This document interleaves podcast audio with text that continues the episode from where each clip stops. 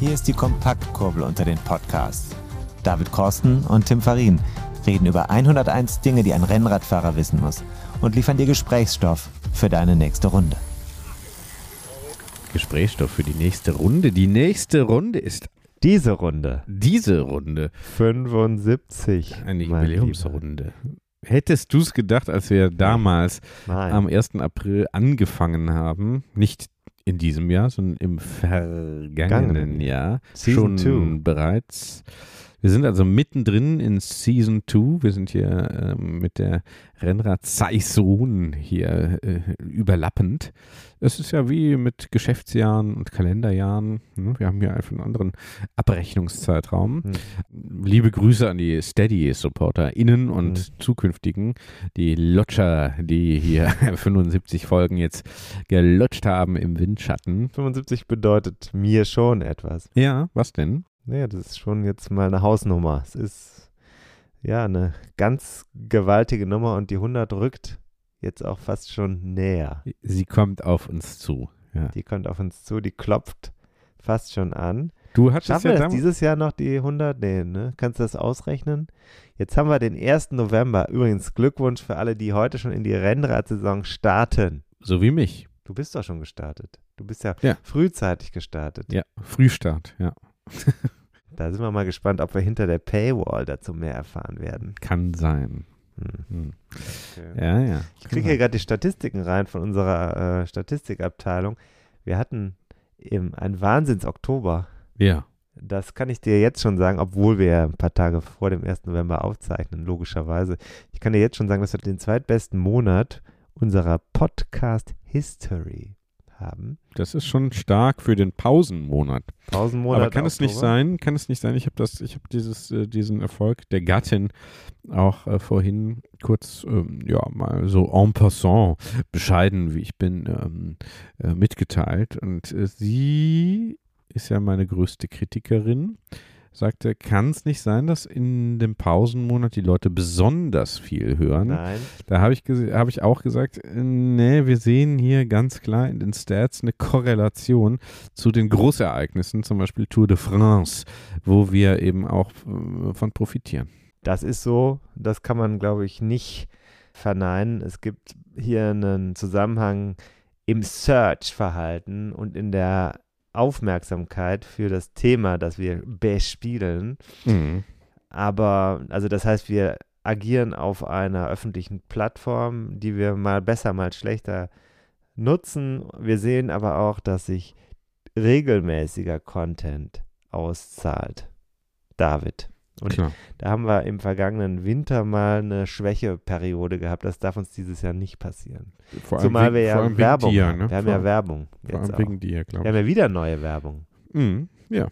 Letzten Monat hatten wir Fahrstil dabei. Diesen Monat haben wir einen sehr guten neuen Partner drauf. Also, schön, dass sich das lohnt. Wann kommt eigentlich die Werbung? Irgendwann Äh, hier jetzt, ne? Irgendwann jetzt, glaube ich. Ja. Gleich. ja. Oder war schon? Oder war schon. Äh, wer weiß, wer weiß, wer weiß. Wer Wir, weiß. sind ja, wir werden ja Das ist da. immer, wir werden da ja auch überrascht. Überrascht. Wir machen das dann irgendwann und wie durch Zauberhand kommt es dann irgendwie in diesen Podcast hinein. Wir verstehen auch nicht ganz genau, wie das funktioniert. Äh, egal, wir sind ja hier die Creator und nicht die Ad-Ausspieler. Richtig. Äh, ne? Man muss ja auch bei seinem Leisten bleiben. Ne? Aber Heißt das seinem Leisten, seinen Leisten? Der Schuster bleibt bei wo kam eigentlich Rembrandt? Aus welcher Stadt kam Rembrandt? Leiden. Leiden, Ja, Leiden. sicher. Hm. Wirkte aber hauptsächlich in, Sag mal, nicht Rotterdam, auch. vor allem Rotterdam, oder? Rembrandt, Rotterdam. Aber Leiden. Ja, Leiden, das war jetzt ja auch, ich wollte auf die Leisten leiden. Thema auch, war ja auch, Leiden ist ja der 1. November, ist ja auch Ja. einer dieser drei magischen Tage der deutschen Volksseele. absolut. Wir haben heute versucht, ich versuche ein bisschen mollig zu sprechen, auch wenn es schwerfällt.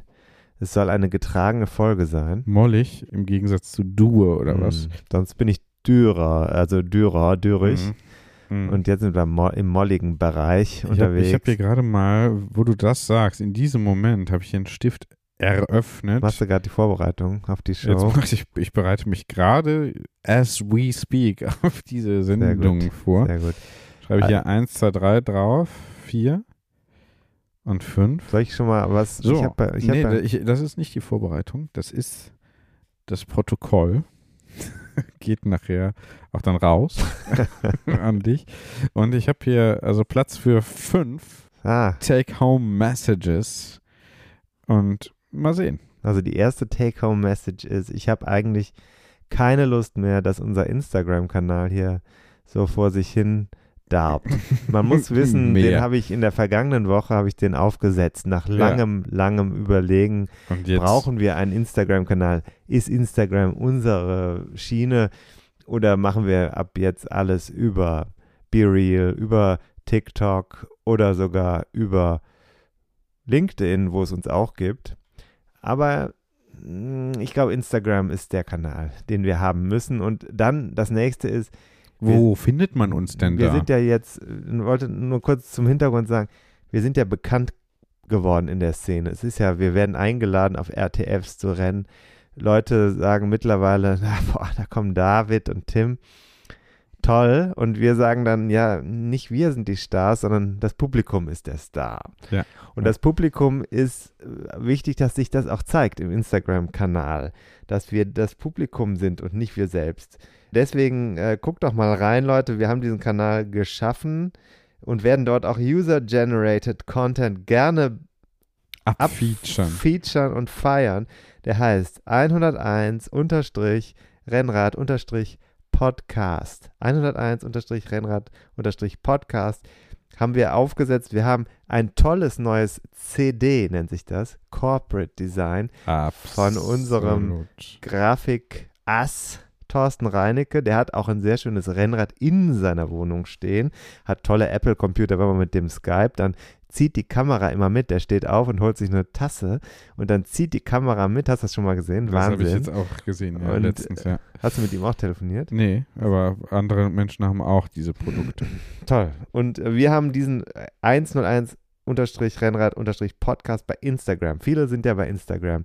Wir haben übrigens auch einen Facebook-Kanal, aber ich sage jetzt Der mal, ist tot. nee, ist er nicht, ist er nicht. Es läuft noch was. Ja. Jetzt aber dieser, Fa- dieser Instagram, dieser Instagram-Kanal, da habe ich gesagt, wenn wir da nicht bis Ende des Jahres 1000 Leute drauf haben, Ja. dann weiß ich auch nicht, ob ich noch weitermache. ja, genau. So, Machst das du vielleicht, so. machst du vielleicht nicht weiter, ne? Mhm. Ich würde es schon mal sagen, könnte sein, dass ich dann keinen Bock mehr habe. Also im Moment haben wir 17 Ja. Follower. Ja. Follower. 17 Follower. Wir müssen also noch 983 Follower innen oder ja, gewinnen, um hier weitermachen zu können. Sagen wir es doch mal so. ja, okay. Gut. Mhm. Erste Take-Home-Message. Was machst du jetzt? Jetzt weiter. Mach's. Ich höre zu. Ja, ich hör- So, das zweite ist, wir haben eine Botschaft bekommen aus unserer Hörerinnenschaft von Ja. einer Person, die hier noch gar nichts, das freut mich auch sehr, dass man nochmal neue Namen gibt. Wir haben ja sonst, suhlen wir uns ja immer in derselben Sache. Pass auf, ich spiele einfach mal, oder? Ja. Haben wir WhatsApp rein. ja. Manuela Freund, 53, Mutter, Lehrerin und passionierte Rennradfahrerin seit 40 Jahren. Hi, ich möchte euch gerne von meiner Berlin-Tour erzählen. 650 Kilometer nonstop von Erftstadt bei Köln bis nach Berlin in 24 Stunden Fahrzeit. Warum ich das mache? Weil ich es kann. Weil ich das Abenteuer liebe und weil ich es mag, mit eigener Muskel- und Mentalkraft von A nach B zu gelangen. Und für einen guten Zweck. Die Stiftung Kinderherz, für die ich unterwegs war, unterstützt Kinderherzkompetenzzentren in ganz Deutschland, wo kleine Herzpatienten behandelt werden. Ich hoffe, ihr seid neugierig geworden. Schaut doch mal rein. www.kinderherz-stiftung.de. Alle Aktionen, auch meine Hart aber herzlich Tour nach Berlin, sind dort zu finden. Jeder Euro zählt. Danke fürs Zuhören und noch größeren Dank fürs Spenden. Ja, unterstützen wir natürlich gerne Kinderherzen. Boah, von Erftstadt nach Berlin in 24 Stunden finde ich gut. Hm. Naja, die ist, glaube ich, auch eine ganz gute Fahrerin. Ja. Hast ja gehört, hat auch schon ein paar Jahre im Sattel verbracht. Mhm. Und ja, sehr stark. Mhm. Okay, guter Also, Zweck. nee, aber eine gute Sache. Ich habe mir das auch angeguckt. Habe überlegt, ob wir nicht auch mal eine eigene Mammutfahrt machen. Also ich, ich glaube, du hast da keinen Bock drauf. Ich wollte mal gucken, Nee, doch, wie weit hab- kann man, wie weit kann man ohne Rucksack und Gepäck und ohne Gepäcktaschen am Fahrrad und ohne Lenkertaschen und Satteltaschen und sonst was, kommen, wenn man sich einfach nur eine Kreditkarte und ein bisschen was Verpflegung ins Trikot packt und einfach losfährt. Ja, ist jetzt eher nicht so meins. Langstrecke interessiert mich ja mehr. Ich finde ja so Rennen oder so, das reißt mich eigentlich null. Nach wie vor nicht. Deswegen haben wir uns auch beim Gran Fondo in Italien angemeldet. Ja, das ist äh, nicht auf meinem Mist gewachsen, sondern hier, das ist ja wieder hier wer anders gewesen. Ne? Wird sicherlich Thema werden. Ja, Sollten wir nochmal über 1000 Instagram-Follower kommen, machen wir das vielleicht. Mhm, genau. Ja, ne? Ja, ja also das 1000 wird nicht einfach, das kann ich dir sagen. Da müssen wir vielleicht noch ein paar kaufen. bis Jahresende wird es nicht ganz leicht. Aber es wäre ja auch langweilig, wenn es einfach wäre. Ist ja, Rennradfahren ist ja auch nicht einfach. Nee, alles ist nicht einfach. Ja, äh, ich sage jetzt einfach mal noch was diese Woche. 1. November, wir haben ja, ist ja getragene Stimmung. Wie geht's dir heute so? Ja, ganz gut. Ja, Ganz gut. Ganz ich bin ja heute Fahrrad gefahren. Schön. Wo Ja. warst du denn? War 1. äh, November, heute ist, während wir aufzeichnen, nicht der erste. Hier steht 29.10. Wir haben jetzt, naja, schon ein Viertel vor elf am Abend, ja, wie üblich. Wir geben sogar inzwischen unsere Samstagabende für euch. ja, alle, alle Abende. Jeder Abend ist Podcast-Abend praktisch. Oder? Also mental, ja, auf jeden Fall. Arm, arme Schweine. Wenn die jetzt zuhören, die Leute sagen, das sind arme Schweine. Ja. Die haben kein anderes Sozialleben mehr. nee, genau. Die haben einfach nichts Besseres zu tun als hier so ein Podcast. Die Kinder zu Hause gelassen, die Frauen zu Hause gelassen. Vereinsamen zu Hause. Ja. das erinnert mich an ein Thema, was gleich kommt. Das ist ein bisschen ernsteres Thema, was ich Mhm. aber gleich noch ansprechen möchte zum Thema Vereinsamen. Mhm. Äh, was per ganz persönlich ist, bringe ich gleich noch. Mhm. Musst du auch bringen, denn Wie war das denn mit, mit sag nochmal die Tour heute, da wollte, wollte ich jetzt nicht von ablenken. Heute? Also heute am Ja. 29.10. hast du deine Rennradsaison gestartet, kann man sagen. Ja, habe ich jetzt mal so gesagt, weil äh, das ja offenbar bei euch Rennradfahrern äh, jetzt hier 1. November losgeht oder so oder Anfang jetzt November. geht gar, gar nichts los. Ja, du hast ja das weiterhin im Service, äh, dein, dein Fahrrad. Ähm, ja, und dann habe ich das einfach mal so declared und gesagt, gut, dann startet halt von mir aus die Saison jetzt, wobei ich ja auch keine Pause hatte. Bist ja schön gefahren, so hier so in Ja, Kölner Westen, schönes Wetter. Ja, schönes ja, Wetter. schönes Wetter. Herbstliches Licht, sah toll aus. Ja, war schön, war schön, war schön. Schloss Gümnich war das oder ne, mein Schloss? Ne, Türnich, Türnich. Türnich, Türnich. Ja, ja, Türnich. sicher, dicker. Und Burg Bergerhausen, das ist ja dann Blatzheim, da fährt man links Ja. äh, da ab und so. Äh, das nächste Mal fahre ich, glaube ich, eher mal so Richtung Erftstadt und so. Da gibt es ja auch ein paar Feldwege, die ganz schön sind. Oder meinst Bergische? Bergische weiß ich noch nicht. Ähm, die, die paar Anstiege da haben mir jetzt eigentlich schon gereicht. Ganz Bergisch ist auch mit relativ wenig Anstieg. Ja, mal gucken, mal gucken. Ich bin ja ein Erftkreis-Fan eigentlich. Fan, Fan. Mhm. Fanatic, Fanatic. Nee, weiß ich nicht, aber ich bin, keine Ahnung. Äh, Das Stressigste, muss ich ja sagen, ist hier mal, äh, also rauskommen ging. Ich bin ja relativ früh losgefahren, aber dann wieder nach Köln reinfahren, je nachdem, wo man da fährt. Also hier äh, Hürth, Gleuel und so. Und äh, das fand ich echt anstrengend. Ausklicken an der Ampel. Ausklicken an der Ampel, einklicken, dann hier wieder rüber, dann fährt da irgendwer. Du hast sie auch verletzt. So, ja, gut, das war Ja, jetzt das eigene äh, kann man äh, so. im Instagram-Kanal sehen, das Bild. Ich dachte, oh Mann, was ist denn da passiert? Ja, du bist dachte, gejagt worden von Bären, einem Tier, Ein oder Bär, ja, ja, Bären, Bären. Ah, die Wade. Hoffentlich entzündet sich da nichts. Nein, mit Sicherheit nicht. Gut. Ja. Ja, Ja, schön. die Wade der Nation. ich Hieß bin das ja damals bei, bei? Die Wade Nation war äh, Na, alles Wisser, ne? Nee, Alles ich Wisser hier. Nee, sag mal, Gesellschaftsspiel. Äh, WM 2006, äh, Michael Ballack. Achso. Nee, hatte ich jetzt nicht mehr. Ich hätte was Älteres gedacht. Hm, Auf jeden Fall Ballack. Ich weiß nicht, ob zur WM oder zur EM davor. Nee, muss 2006 gewesen sein. Hm. Wade der Nation. Vielleicht stimmt das auch nicht, aber Ballack stimmt. Bin ich mir ziemlich sicher. Ballack gab's, ja. Würde ich meine Fußball. Wade auf jeden Fall drauf verwetten. Hm. Aber ja, okay. Gut. Also man kann das auf dem Instagram-Kanal noch sehen. Es sei denn, du löscht es wieder. Nee, nee, Tour nee, von das, heute. Das bleibt, das bleibt. aber das sind bleibt. aber jetzt im Moment nur Stories. Das muss man dann vielleicht als Beitrag bringen. Ne? Du hast gesagt, als ist Nee, Story. erst als Story, dann als Beitrag. Was, wie, was sagt ihr denn dazu? Übrigens, User-Generated Content, wenn ihr mal so ein bisschen äh, uns pushen wollt, dann könnt ihr Bilder von euren Touren, zum Beispiel der Tito, der macht ja immer schöne Bilder auf seinen Rennradtouren, der könnte dann da so ein Hashtag dran machen. Hashtag Rennrad101, haben wir uns Hashtag gedacht. Rennrad 101. Ja, Take-Home-Message habe ich. Instagram. Das ist die Take-Home-Message Nummer 1. Nee, ja, das ist jetzt die Hashtag- zweite eigentlich. ne? Nee, nee. mm, Okay, mm, immer ist noch. ein Thema. Instagram gibt es und Hashtag lautet Rennrad 101. Darf ich noch so ein Ja, kannst du Fisherman's Friend? Kannst du Werben die eigentlich noch? Äh, ich weiß nicht. Könnte man mal nachfragen, ob die. Ich habe lange keine Fernsehwerbung mehr gesehen. Nee, Podcast-Werbung. Danke. Meinst du? Unangenehm, wenn ich jetzt hier so einen Bonbon im Mund habe. Ja, ich komm, ich mach das auch, dann ist es nicht mehr so unangenehm, oder? Guck mal hier, das ist übrigens. Weißt du, was das ist? Mal, Harz, Christ, Christ, Kristall, m, Gestein. Da m. hinten ist auch noch. Sieht aus wie Gestein. Du warst bestimmt auch so ein. Du warst bestimmt auch so ein Junge, der so, ähm, so Steine gesammelt hat und Nee, dann sich aus. Nee, So ein Dino-Junge, der so Nee, alles über. Dinosaurier wusste. nein. Weltall, Nein. Planeten, Nee. Nee? Fand ich immer super unsympathisch. Fußball. Oh. Auch Ja, Panini-Album, die Schiene. Knibbelbilder. Kniebildbilder. Hm. Ja, Panini hatten wir, glaube ich. auch, Videospiele. ne? Hm? Hatten wir ja letztens schon als Thema. Spiel, äh, Kriegsspiele im, Kriegsspiele im Garten oder im hinterm Haus. Also bei uns, das ging in den Wald über. Ähm, da haben wir dann immer so ein Invasionsszenario 1944 gespielt. Mhm. War natürlich gerne die, äh, die Amerikaner oder auch beides. Also wir mussten, wir haben ja beides. Wir haben uns auch, wir haben Schützengräben ausgehoben und Mhm.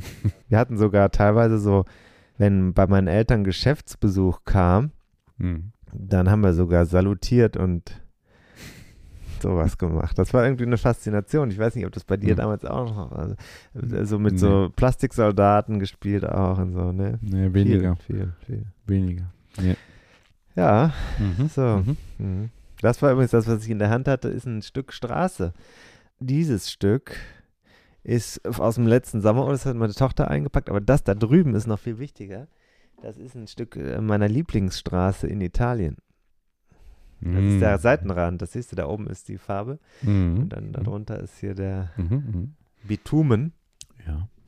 Der einst, würde man hier vielleicht sagen, ach, Mhm. warum stand dieses Stück? Hier im Podcast, Folge 75, könnte man die, die Lösung dann finden. Es ist eine Straße, die von äh, Nasino in Italien hochführt äh, zum Caprauna Pass. Mhm. Mhm. Und dort habe ich das am Straßenrand, weil ich da so gerne fahre mit dem Fahrrad, sogar auch laufe manchmal, habe ich gesagt, dieses Stück nehme ich mit, weil es lag sehr attraktiv am Rand, war abgefahren. Mhm. Habe ich es Oh, mitgenommen. okay. Bist also doch auch ein kleiner Romantiker, ne? Mhm. Ja, doch schon. Ja, ne? Mhm. Denke, ja. Ja. kann man so Mhm. sagen. Mhm. Mhm. Mhm. Hm. So, ähm, wir wollten aber nicht aus Italien, sondern aus der Schweiz was Ja. erzählen. Ja. Hat und du hast ja dahin fahren müssen in letzter Zeit. Ja. Das hat uns hier jetzt zeitlich auch zurückgeworfen. Ja, so ist es. Also Ja, äh, deswegen jetzt, sitzen wir jetzt wieder hier samstags abends und zeichnen hier wieder. also ich sag's jetzt mal gerade raus. Äh, wir haben ein trauriges Ereignis in der Familie gehabt. Hm. Meine Tante ist gestorben, Hm. die ich sehr gerne mochte, die ich nicht so oft gesehen habe, aber also meine Tante Eva, großer Sportfan im Übrigen. Hm. Und die, ja, das war so, dass man gucken musste, was äh, ist passiert. Die war nicht mehr zu erreichen. Dann habe ich mich da so drum gekümmert. Und ich erzähle jetzt nicht die ganze Geschichte, das wäre jetzt hier nicht geboten, aber naja, wir waren dann eben dank einer sehr engagierten Sozialarbeiterin sind wir dann äh, informiert worden, was passiert ist und so. Und dann war ich mit meiner Mutter da in der Wohnung Anfang dieser Woche, um zu gucken, was ja die Lage ist. Und, Mhm. äh, wir haben uns einfach angeschaut, was hat sie hinterlassen. Und dann habe ich vor einer, äh, vor zwei Wänden mit Büchern gestanden. Meine Tante war eine große Leseratte, hätte ich jetzt fast gesagt, aber er hat also wirklich Englisch Leserin. Mhm. äh, se- seit Jahrzehnten hat sie, ich kann- muss eigentlich fast jeden Tag ein Buch gelesen haben, so wie das da in dem, das, was da lag. Die konnte man auch sehen. Zuletzt hatte sie auch zwei oder drei Bücher auf Vorlage mit Lesezeichen drin und hat sie immer gemacht. Mhm. Englischsprachige Literatur. Meine Tante war Schwedin in der Schweiz, seit Mitte der 80er lebend. Und dann habe ich gedacht, hier bei den ganzen Büchern, wo sind eigentlich die Bücher, die ich ihr geschickt habe? Ich habe ihr nämlich immer die Bücher, die ich gemacht habe, habe ich ihr immer geschickt, weil ich wusste, das kann sie interessieren. Mhm. Das ist ja so, die ist gestorben und dann kommt in ihre Wohnung rein, ganz komische Sache, Situation. Und das dauert, also bis ich das bis daran gedacht habe, dauerte das ein bisschen, aber dann habe ich eben da geschaut und fand eine ganz persönliche Ecke von ihr zwischen diesen Mhm. Büchern, links unten in, im Schrank, im Regal, ganz hinten in der Ecke, abgetrennt von den anderen Sachen mit so einer Pappe dazwischen. Mhm. Und da waren dann ihre alten Schul- und ja, Schulbücher, so ganz alte Wörterbücher, wahrscheinlich die, mit denen sie mal Italienisch oder so gelernt hatte, weil sie ja in der Schweiz im Tessin wohnte. Mhm. Und daneben standen, da habe ich das gesehen, da war der kleine gelbe Klassiker, ist ja relativ leicht zu erkennen. Und das Buch, was ich mit Philipp Hümpendahl vor mittlerweile, ich glaube, sieben, acht Jahren oder so gemacht habe, ein Fotobuch. Und Mhm. dann war daneben noch äh, das Buch von Jonas Deichmann und Philipp und mir und so weiter. Ne? Und das, äh, was ich mit André Greipel gemacht habe, auch. Und dann habe ich den kleinen gelben Klassiker da rausgenommen, weil ich nochmal reingucken wollte, was ich ihr so reingeschrieben habe. Mhm. Und dann ist da hinten drin ein Umschlag. Mhm. Und das äh, fand ich faszinierend und habe den aufgemacht und da waren dann so, ja, so persönliche, so Schmuck, so, so Sternzeichen Fische, so ein Anhänger Mhm.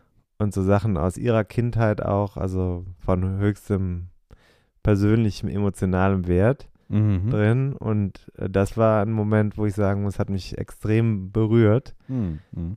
weil das offensichtlich eine Verbindung war von meiner Tante zu mir Mhm. auf der höchstpersönlichen Ebene mit diesem Buch, Ja. äh, wo ich sagen, wo ich, pf, was soll ich sagen, ich kann nicht behaupten, dass sie mir da eine Botschaft geschickt hat, aber irgendwie hat sie es schon gemacht. Mhm. Äh, Entweder war es ihr Verwahrort für diese Sachen, äh, aber vielleicht, und das ist jetzt im Moment meine, mein Gedanke, war es schon eine Botschaft an mich, wenn ich wieder mal dahin komme und sie noch nicht, nicht mehr da ist. Mhm. Also insofern, oder wenn jemand anders sie findet und mir das geben würde, weißt du? Also das, Mhm. glaube ich, ist meine Lesart und vielleicht ist die nicht übertrieben. Mhm. Und wir sind ja beide Sternzeichen Fische gewesen. Ich bin jetzt kein Mhm. übermäßig ähm, äh, astrologischer Mensch, aber äh, so als Symbol finde ich das auch gut und äh, das, äh, sie ist ein paar Tage nach mir im äh, Kreislauf geboren, also nicht nach mir geboren, dann wäre sie ja nicht meine Tante, oder gibt es auch. Das würde ich sagen, ist irgendwie schon eine sehr starke Verbindung und hat mich einfach Mhm. mitgenommen, Mhm. po positiv mitgenommen. Mhm. Ja, verständlich. Verständlich. War das jetzt zu intim für den Podcast? Finde ich nicht. Das ist eine schöne nicht. Geschichte. Also Ja. äh, das Buch hat hier jetzt auch wirklich, also ich meine, man kann ja sagen, das ist immer so ein Unterhaltungswerk und so, aber für mich hat es gezeigt, dass das etwas ist, was mit Menschen, mit denen ich wirklich dann auch eng bin, einen Wert hat und äh, da auf der Ebene äh, diese Sache sich zeigt und manifestiert, Mhm. dass das Wertvolles ist. Ja. Und? Ähm, hast du es mitgenommen? Nee, ich habe es erstmal da liegen lassen. Wir müssen noch die Wohnung ähm, auflösen. Ich fahre da Mhm. demnächst nochmal hin. Mhm. Das ist dann der nächste Schritt. Ich weiß nicht, was ich damit mache. Ich, ehrlich gesagt, da steht eine Widmung für Sie drin. Mhm. Ja. Nimmst du das Buch wieder mit, was du für jemand anders gewidmet hast, der gestorben ist? Tja, Ich glaube nicht. eigentlich nicht, aber wo kommt es dann hin sonst? Ne? Auf den Schrott. Hm. Vielleicht hat ja noch jemand eine Idee. Tja, ja. Vielleicht, weil ich werde äh, in der ich werde in der äh, zweiten Novemberwoche wahrscheinlich dahin fahren. Ich glaube Mhm. am 9. November, vielleicht hat jemand eine Idee, was wir damit machen. Ich würde es nicht äh, da lassen. Zumindest. Ja, die Wohnung wird geräumt und ähm, Ja, aber dann kommt es weg. Das ist kommt so weg, blöd. genau. Also das, ich werde da hinfahren, um die Räumung zu besichtigen und dabei zu sein nochmal. Und da ist dann die Frage, was machen wir mit den Büchern? Ich habe die Bücher verschenkt, das ist ja nicht, ich, sind ja nicht meine Bücher. Hm. Die anderen Bücher, die da stehen, also wenn jemand noch Interesse an wirklich vielen englischsprachigen Büchern hat, dann, weil das ist einerseits schade, wie sagt man ja immer, auf der anderen Seite sind halt Bücher. Hm. Also wer Lust hat, einen richtig großen Karton mit englischsprachigen Büchern von Fantasy über Klassiker bis hin zu moderner Poesie äh, zu bekommen, Hm. gerne noch melden. Ja, okay. Gut. Passt doch jetzt zum, äh, zum Tag, oder? Ja, ich glaube ja. Deswegen haben wir das ja hier mal eingebaut, ne? So ist das Leben, ne? So ist das Leben. So ist das Leben. Wir haben ja auch ein Interview noch, ne? Haben wir äh, schon vor ein paar Wochen vorbereitet, also gesprochen. Mhm. Auch. Und ich bin sehr froh, dass wir das heute bringen können. Wir hätten es vorher machen können, aber ich habe das direkt, naja, auf den 1. November geschoben, weil offiziell jetzt eine Karriere vorbei ist. Mhm. Eine Sportlerkarriere, Sportlerinnenkarriere. Mhm. Ja. Tanja Erath, die war ja schon mal hier im Podcast, Mhm. ganz am Anfang. ja. Da haben wir mit ihr gesprochen. Ja. Über Gesundheit, ne, weil sie eben auch Ärztin ist, äh, Genau. über Gesundheit und äh, Rennradfahren. Und ich habe mich damals gewundert, ja schon, Mhm. haben wir ja, glaube ich, im Nachgespräch dann auch gesagt, ne, Mhm. wie sie dann äh, so sagte, ja, und dann war ich da aus der Kurve geflogen, da bei dem Rennen und habe mir irgendwie einen Kiefer gebrochen oder sowas. Mhm. Ne, und erzählte das aber so ganz so, als wäre das nicht viel. Dann hatte sie nochmal, aber das erzählt sie ja jetzt Mhm. gleich dann alles, ne, nochmal einen äh, schweren Unfall und wer sie so ein bisschen verfolgt, weiß es ja auch. Und den hat sie nicht ganz so easy weggesteckt, ne? Erstmal schon, damals, ne? das war jetzt vor einem Jahr. Mhm. Und das haben wir auch verfolgt, haben wir hier auch ein bisschen angesprochen. Was da wirklich passiert ist, war nicht so transparent. Verständlicherweise ist ja ein, ein Geschäft, wird, da hängt wirtschaftlich was dran. Nicht nur für sie selbst, sondern auch für das Team und für die Rennveranstalter und so. Und darüber haben wir uns unterhalten, Mhm. denn jetzt hat sie ja dieses Jahr ihren Abgang aus dem Profisport verkündet. Was da hinter der Stirn passiert ist bei ihr, das war eine ganze Menge. Mhm. Genau das, was du sagst, ist mir auch in Erinnerung geblieben. Das war ein Kontrast zu dem, was sie jetzt dieses Jahr hat verlautbaren lassen. Also, das ist dann nicht mehr ganz so easy, Mhm. was, äh, so, was sie als Radsportlerin dann hat abwägen müssen. Und Mhm. deswegen ist sie jetzt eine gute Gesprächspartnerin, glaube ich, Ja. gewesen. Ich, ja, ich freue mich auf das Gespräch, ist vielleicht äh, Doch, übertrieben. kann man äh, doch, schon. Ne? Glaube ich, kein schlechtes Gespräch. Ja. Muss mir mal selber vorab. Oh, doch, kann man schon. So kennt man dich, ne? Gut, okay, dann freue ich mich mal auf das Gespräch.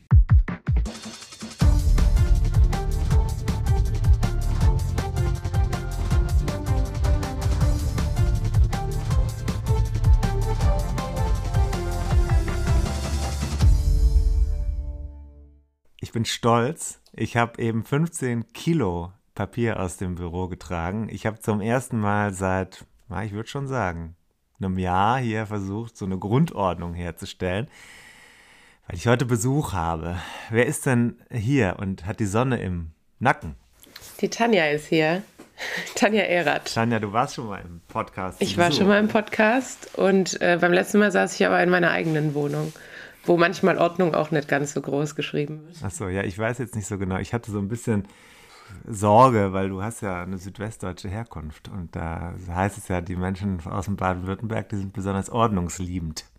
Ja, das kann ich auch durchaus bestätigen, aber ich würde sagen, meine Generation kommt ja doch ein bisschen rum und ist deshalb weltoffen und auch gar nicht so penibel. Okay, gut, Vorurteile haben wir direkt mal beseitigt. Jetzt sitzen wir hier, weil wir, dir scheint zwar die Sonne in den Nacken, aber der Herbst kommt. Ja. Die Radsportsaison ist eigentlich in dem Moment, wo wir es ausstrahlen, bereits passé, zumindest auf der Straße. Und für dich ist es auch eine Zeit, wo es heißt, Schluss zu machen. Kann man das so sagen? Ja, definitiv. Also ich habe jetzt meine Rentner-Dasein als Radfahrer ja. verkündet. Und äh, ja, 2022 war für mich die letzte Saison als Profi zumindest. Also ich werde immer noch Rad fahren und ich werde auch bestimmt mal das ein oder andere Rennen fahren. Aber zumindest dem UCI-Zirkus, ja, wende ich sozusagen den Rücken zu. Wie kommt es dazu? Viele Faktoren, glaube ich. Ich denke mal, der Hauptfaktor, der dann auch am Ende, glaube ich, den ausschlaggebenden Grund gegeben hat, war auf jeden Fall mein Sturz letztes Jahr mit äh, doch recht schwerer Verletzung, mhm. äh, instabiler Wirbelfraktur, die mich doch sehr lange aus dem normalen Leben einfach auch rausgeworfen hat, weil ich mich auch für sechs Wochen ungefähr nicht bewegen durfte und auch ein Korsett tragen musste und man dann eben von topfit plötzlich zu ja, Oma-Dasein geworfen wird. Und ja, auch gerade die ersten Wochen im Krankenhaus, wo ich dann am Anfang mich gar nicht bewegen durfte und gewendet wurde, um auf, auf den Topf zu gehen, war, glaube ich, schon ein relativ einschneidendes Erlebnis, das, wo man natürlich dann auch in der Folge, wenn man im, im Rennen ist und die Risiken eingehen muss, die halt eben zum Profi-Radsport dazugehören, äh, glaube ich, ein bisschen anders bewertet. Und da bin ich einfach nicht mehr zu der alten Coolness zurückgekommen. Ich glaube, ich war noch nie der coolste Radfahrer und noch nie der risikofreudigste. Ich denke zum einen durch meinen medizinischen Hintergrund, zum anderen durch mein Alter und das späte Einsteigen in den Radsport. Aber trotzdem konnte ich das eigentlich ganz gut meistern. Und jetzt habe ich halt wirklich gemerkt, dass ich gewisse Techniken, Atemtechniken oder Mantras, Vorsagen im Rennen nutzen musste, um nicht irgendwelche Panikattacken zu bekommen. Mhm. Und dafür ist das Niveau mittlerweile einfach zu hoch, dass man sich solche ja, Fehler, würde ich jetzt nicht sagen, aber Schwächen leisten kann. Mhm. Und da war ich dann einfach auch nicht mehr wirklich konkurrenzfähig und musste dann halt auch einsehen, dass es dann in der Form keinen Sinn mehr macht, aber mir halt auch vor allem keinen Spaß mehr macht. Also ich habe mich im Endeffekt dazu gezwungen, die Rennen zu fahren, die ich fahren musste, weil ich eben den Vertrag schon unterschrieben hatte, bevor ich die Verletzung hatte. Weil sonst wäre ich, glaube ich, auch einfach 2022 auch schon nicht mehr gefahren. Und so hatte ich zumindest ein bisschen diesen Antrieb, okay, ich will zurückkommen, ich will auf jeden Fall nochmal Paris-Roubaix fahren. Mhm. Das hat auch gut funktioniert. Aber ich glaube, an dem Tag, als ich da ins Ziel gefahren bin, war für mich so ein bisschen die Entscheidung getroffen, dass es auch das letzte Jahr war aus der Ferne betrachtet, ne? Also ich bin ja jetzt nicht so, dass ich jeden Tag von dir jedes Update sehe, aber man verfolgt ja das, was passiert. Wirkte das im vergangenen Herbst so, als wäre das sowas, was du als Radprofi einfach in Kauf nehmen müsstest. Das wirkte so ein bisschen cool. Nach außen hin. Wie, also, ich, wie ich das so ja, dargestellt habe. verkauft hast. Ja. Und gleichzeitig war das was, wo David und ich, also David ist Hypochonder und ich auch ein bisschen und wir haben das gesehen und der David war auch echt angefasst, weil der, hat das, glaube ich, sogar vor mir bei Instagram gesehen. Und äh, wir haben gedacht, boah, das ist aber schon ganz schön krass. So. Das ist ein interessanter Punkt, weil du das, wie du es gerade gesagt hast, es ist eine Leidensgeschichte, in die du da reingerutscht bist und auf die warst du nicht vorbereitet. Also das würde ich doch mal vielleicht nochmal genauer erfahren. Warst du da in dem Moment so ein bisschen in so einem Modus, ich muss es nach außen anders zeigen oder noch gar nicht wahrhaben, wie schlecht es mir eigentlich geht? Ich war, glaube ich, schon zumindest mit meiner nahen Umgebung sehr offen. Also da ging es mir auch nicht gut am Anfang, obwohl ich trotzdem recht überrascht war über meine Resilienz in der Situation. Also ich gerade die erste Woche, ich war dann auch, ich bin in Großbritannien gestürzt und dann war natürlich auch fraglich, wie machen wir das mit dem Rücktransport, weil in Großbritannien wollten sie mich auf jeden Fall operieren. Ich arbeite ja hier in Köln ab und zu im Otto-Park, hatte dann da schon mit meinen Kollegen und wir haben auch den Dr. Christopoulos, unseren Wirbelsäulenspezialisten, den ich dann eben auch konsultiert hatte der auch gesagt hat, er wird sich es gerne erstmal anschauen, weil vielleicht können wir das auch konservativ machen. Mhm. Ja, und dann erstmal die ganze Rückreise zu organisieren, war alles ein bisschen schwierig, hat sich auch schwieriger gestaltet durch Probleme mit der Fuel Shortage wegen Brexit und dann konnte man mich nicht zum Flughafen fahren, deshalb wurde ich dann von einem deutschen Krankenwagen abgeholt.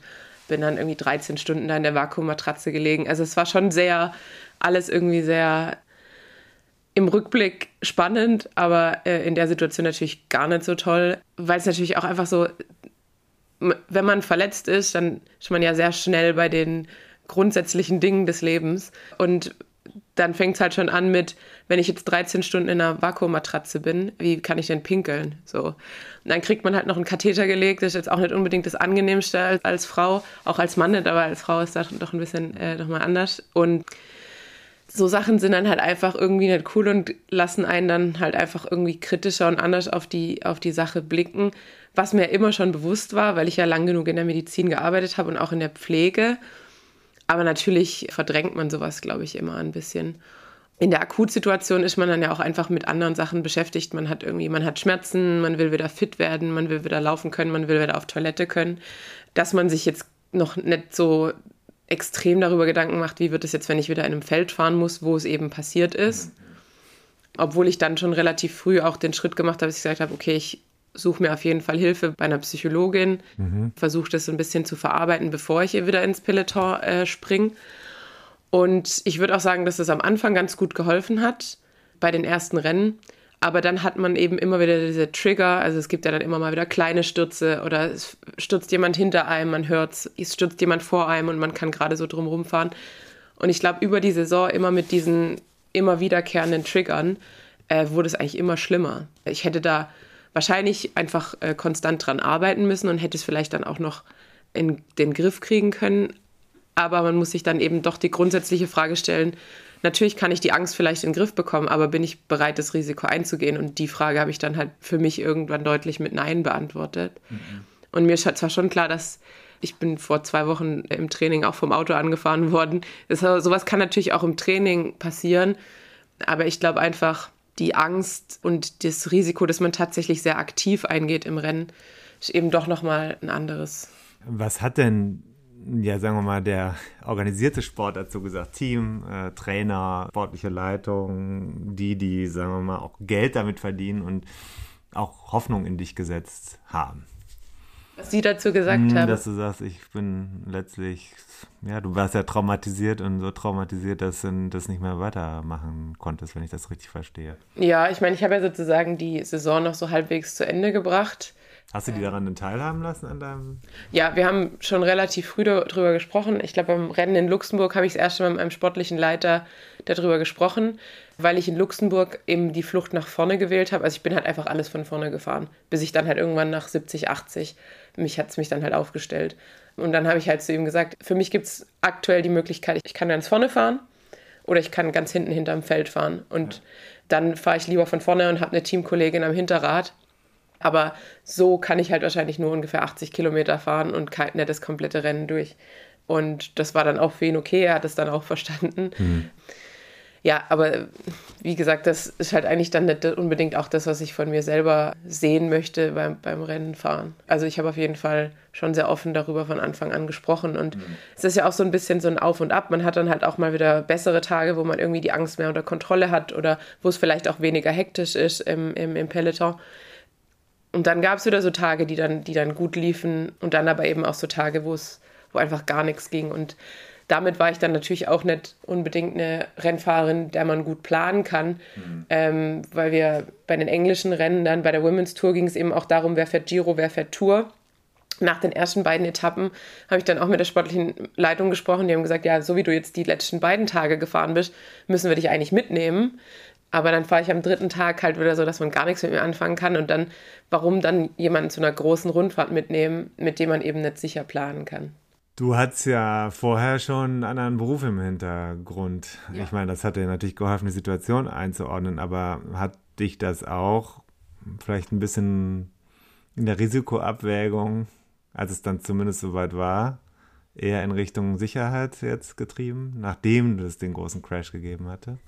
Ja, ich denke schon, dass es auch einen Einfluss hatte, weil gerade, also ich meine, mein Wirbelkörper war komplett durch. Das Einzige, was noch stand, war mein Rückenmark und das hat er auch schon so einen kleinen Detscher abbekommen. Also war richtig eng, kann man sagen. Genau, und das ist natürlich dann auch sowas, ich glaube, man selber versucht es dann nicht so an sich richtig an sich ranzulassen, aber die Ärzte zumindest in Großbritannien haben mir das dann auch so sehr deutlich gesagt. Und dann überlegt man natürlich, okay, was hätte das denn eigentlich auch für mein ganzes Leben bedeutet? Und das hätte halt auch bedeutet, dass die Arbeit dann als Ärztin sich wahrscheinlich sehr schwer dargestellt hätte.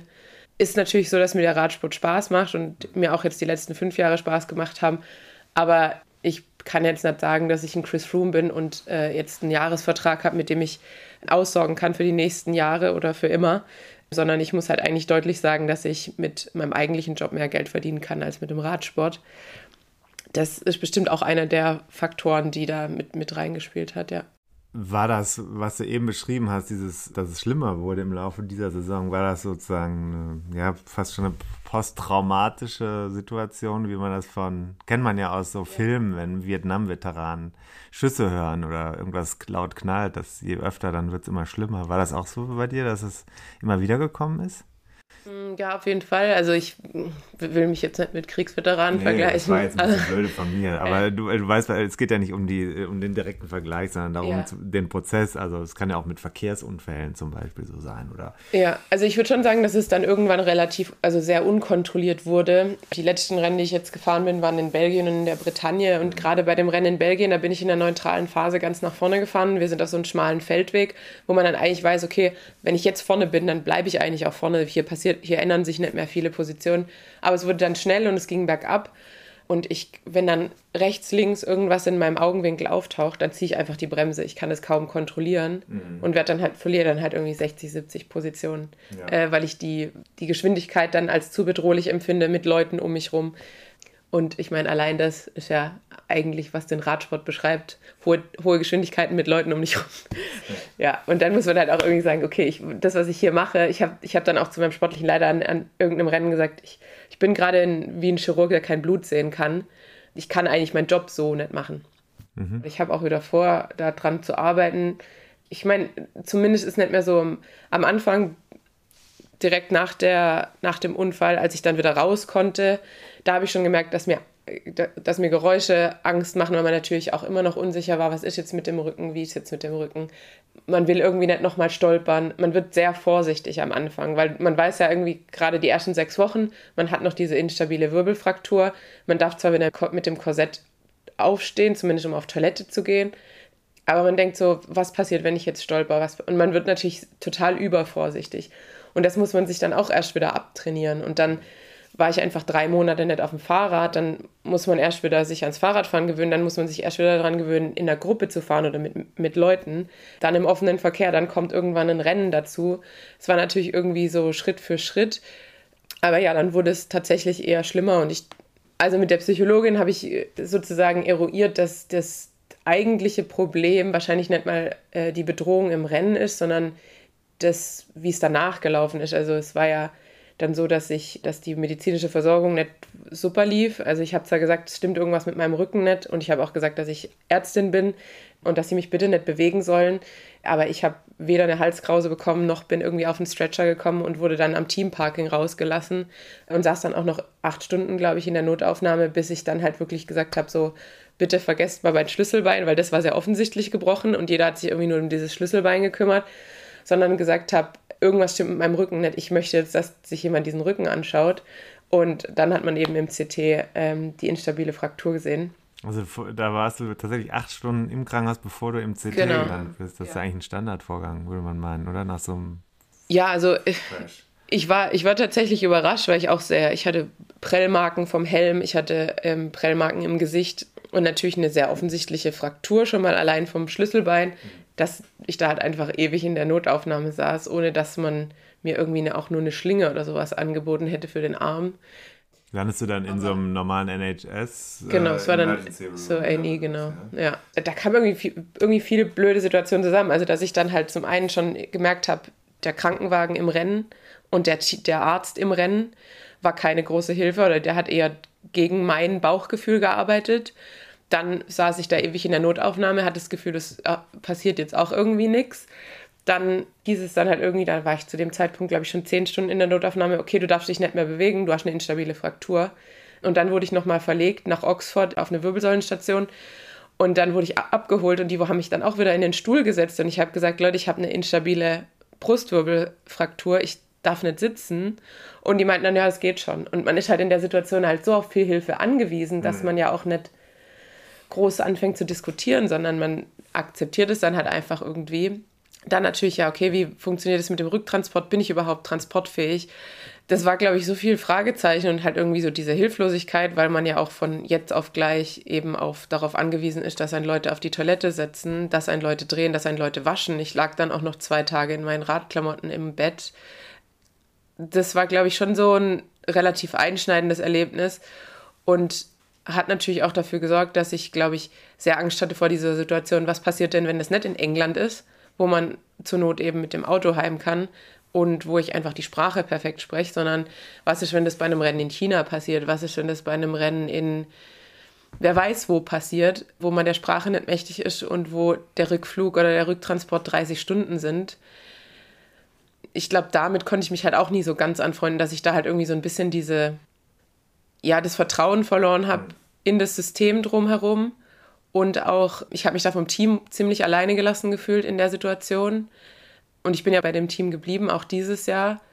Und ich glaube, dass mir das schon sehr schwer gefallen ist, da so ein gewisses Vertrauen zu haben, dass wenn was passiert, man sich um mich kümmert. Es gibt ja so einige Fälle in der Vergangenheit, auch bei den Männern, wo man das Gefühl hat, naja, die, äh, das System hat sie irgendwie dann doch nicht so richtig in, in akuten Situationen mitgenommen. Ja. Das fängt wahrscheinlich auch tatsächlich davon ab, bei welcher Veranstaltung das ist und wer ja. gerade als Arzt oder so anwesend ist. Aber das kann man, glaube ich, relativ leicht nachvollziehen. Das ist, äh, wenn du das, diese Erfahrung gemacht hast, du nicht unbedingt eine große Lust hast, dich nochmal auf so ein System zu verlassen mit dem Risiko, dass du da eingehst. Also ja. hast du in dem Moment den Vertrauen verloren, das Vertrauen verloren in, in den, in dieses, in diese, ja, die Rahmenbedingungen für den Sport, den du ausübst.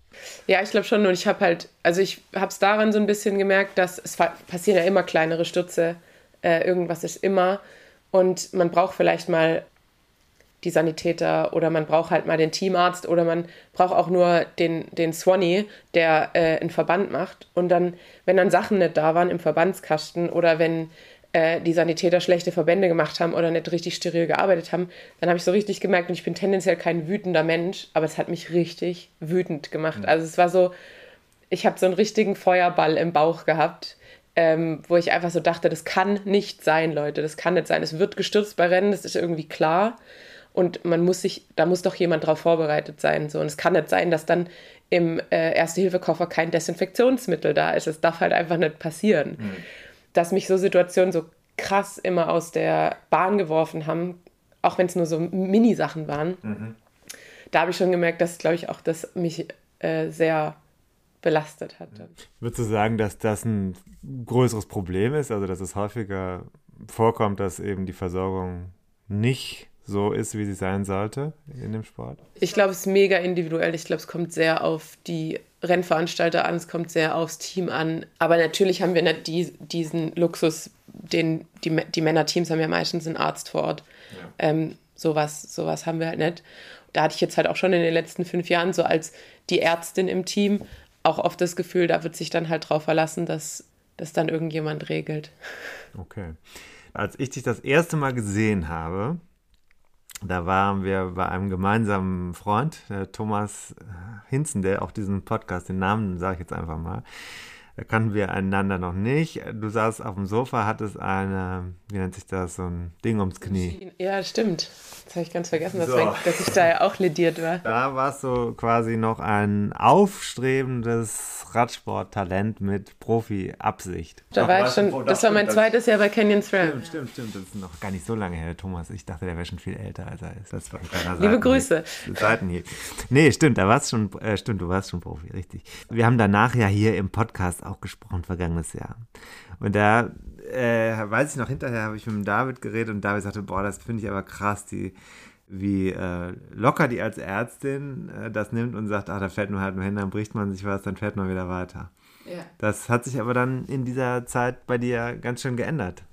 Ja, absolut. Das waren ja auch jetzt, würde ich sagen, so zwei Verletzungen, die sich dann irgendwie, die man nicht wirklich vergleichen kann. Also da habe ich mir das Kreuzband gerissen, das Innenband gerissen, eine kleine Fraktur am Schienbein gehabt. Aber das war halt so zwei Wochen Schiene dran, dann wieder anfangen. So. Das war auch ein Sturz, ne? Genau, das war auch ein Sturz.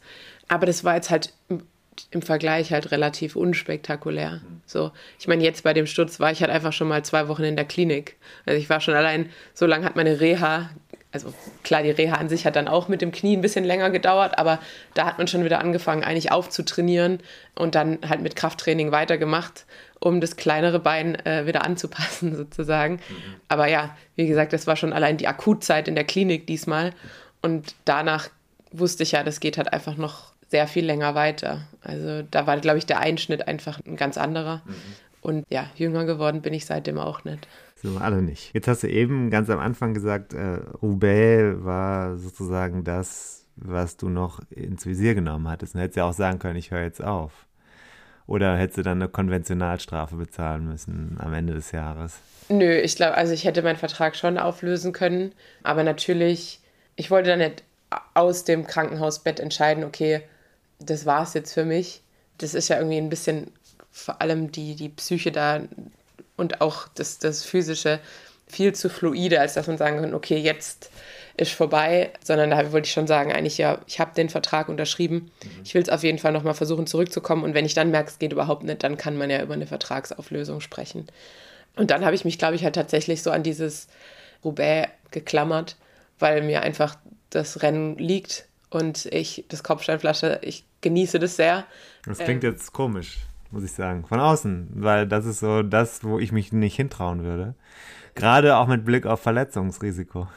Ja, aber ich habe ja da auch diesmal dann die Flucht nach vorne ergriffen. Das hat ja ganz gut funktioniert. Also klar, Roubaix ist auf jeden Fall eins der gefährlicheren Rennen, aber es ist halt auch so ein besonderes Rennen. Es ist halt auch nichts, was man irgendwie vorher groß trainieren kann. Und ich wusste auch tatsächlich, also dann, als wir dann zum Rennen gefahren sind, haben wir uns dann, samstags war das Rennen, mittwochs sind wir das erste Mal auf die Strecke.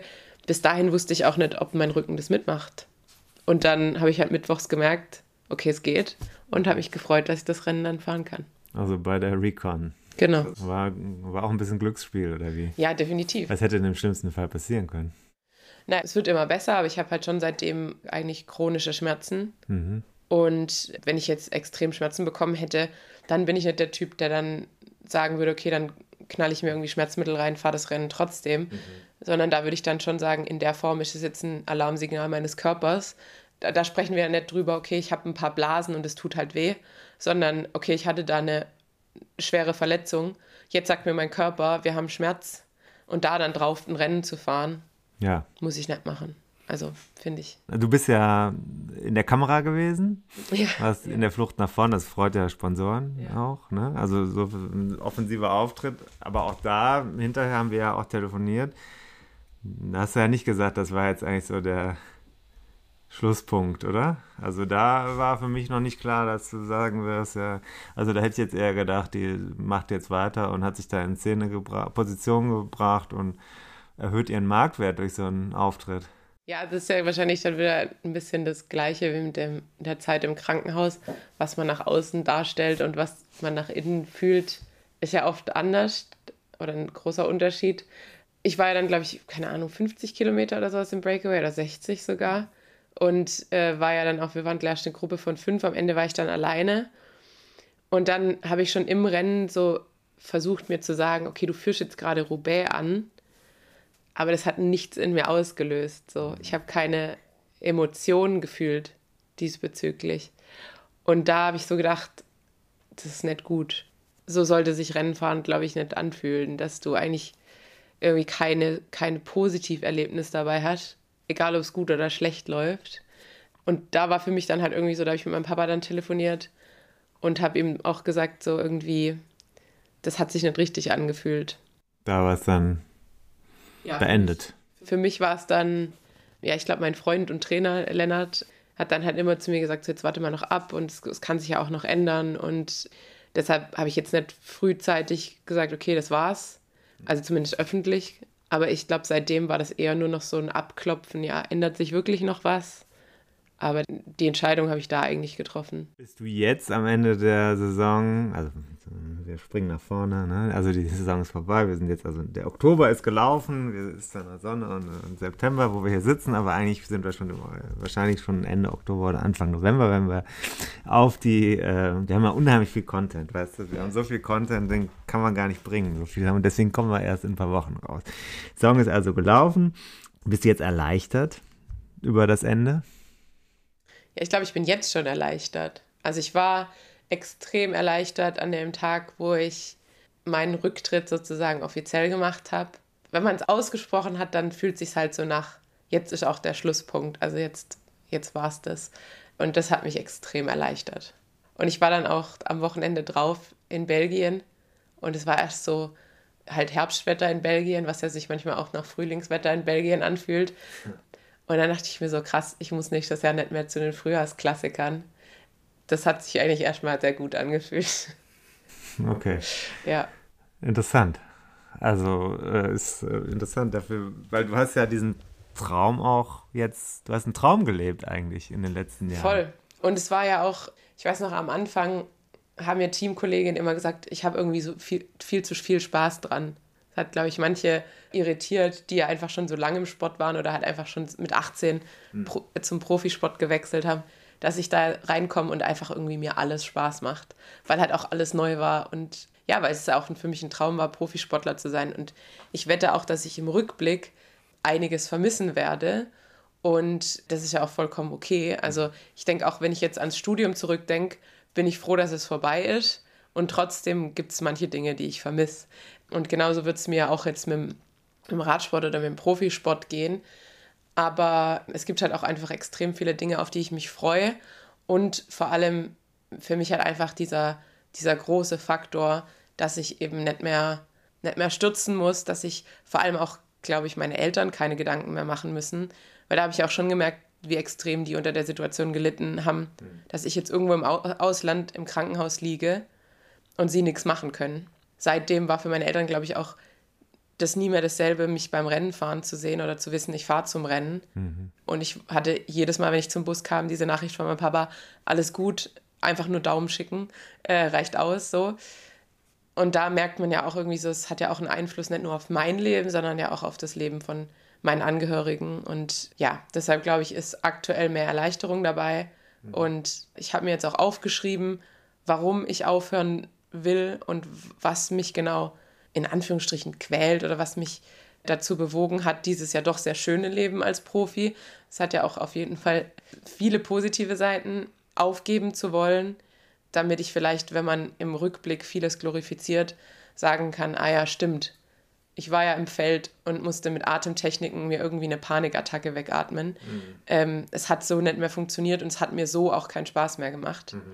Und da muss ich halt auch sagen, es kommt so viel Talent nach und da muss ich mir halt auch irgendwie eingestehen, ja, okay, ich habe jetzt auch einen Platz in einem Team und soll ich jetzt sagen, okay, ich versuche es jetzt noch mal ein Jahr und dann ja auch gefühlt jemand einen Platz wegnehmen, mhm. der das vielleicht viel mehr will als ich. Weil gerade will ich es einfach auch nicht mehr. Ehrliche Worte. Freust dich auf deine nächste Karriere? Also die ist ja schon angelegt. Ja, also ich freue mich. Natürlich bin ich auch mega nervös und es wird auch, glaube ich, am Anfang auch viel mit Angst zu tun haben, weil es natürlich auch immer sehr viel Verantwortung ist. Aber in der Medizin hatte ich immer das Gefühl, dass es halt eine andere Angst ist, weil man das irgendwie so selber beeinflussen kann. Ich habe immer mehr unter der Nervosität, was, was Rennenfahren angeht, gelitten, als Nervosität bei der Arbeit weil ich ja irgendwie im Studium eben dieses Handwerkszeug gelernt habe, wie ich damit umgehe mhm. und einfach dieses Wissen hat, auf das ich zurückgreifen kann. Und äh, im Radsport war irgendwie alles so ein bisschen für mich neu und ich habe viel Neues gelernt und natürlich aber auch trotzdem dann Fehler gemacht, weil ich das halt auch einfach gar nicht so von der Pike auf gelernt hatte. Mhm. Und ich glaube, da hatte ich eher dann manchmal Angst, Fehler zu machen, weil ich ja eigentlich gar nicht genau wusste, was ich da mache. Okay. Ja. Und das ist, glaube ich, jetzt der größte Unterschied zwischen den beiden Dingen, mhm. ähm, dass ich mich beim einen eben auf mein Wissen verlassen kann. Mehr Geld verdienen kannst du ja auch in dem, was du studiert hast, oder? Ja. Aber du kriegst keine so schönen Klamotten wie du jetzt hier. Du hast, glaube ich, Teamsocken an, wenn ich das richtig sehe. Nee, das sind ganz nee? normale Socken. Achso, ich dachte, die wären vom Team. Du mal, habe ich mich vertan, aber das Rad ist wahrscheinlich nicht selbst bezahlt, der Helm auch nicht wirst in Zukunft einiges von deinem Budget abknapsen müssen, oder? Kannst du dir da noch irgendwas sichern? Aber ich habe natürlich jetzt auch die freie Wahl. Das hat man auch lange nicht. Das ist immer. Äh ja, ist das, also fühlst du dich da eingegrenzt? Weil eigentlich ist doch alles gut, was man hat als Material, wenn man Profi fährt, oder nicht? Ja, auf jeden Fall. Aber wenn man zum Beispiel, was ja viele, wenn man halt ein Team hat, ich meine, ich hatte ja jetzt Glück dieses Jahr wieder mit Rafa, aber wenn man das, ein Team hat, das einfach keine guten Hosen hat und man ist gezwungen, einen Sattel und eine Hose zu fahren, die nicht passt, dann hat man halt Sattelwunden und zwar einfach von Januar Tag 1 bis 31.12. Hat das Erlebnis auch schon? Ja, das Erlebnis hatte ich auch schon. Ich muss jetzt keine Namen nennen, aber. Ja, man kann sich ja denken, ich bin, ich bin Ja, vier, nee, von fünf, vier von fünf Jahren bin ich Rafa gefahren.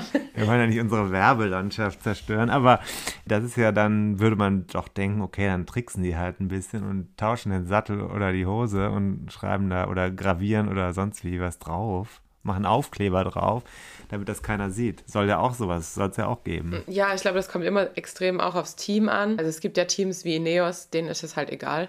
So, die kaufen halt dann das dazu äh, und dann wird es halt abgelabelt oder auch nicht. Ja.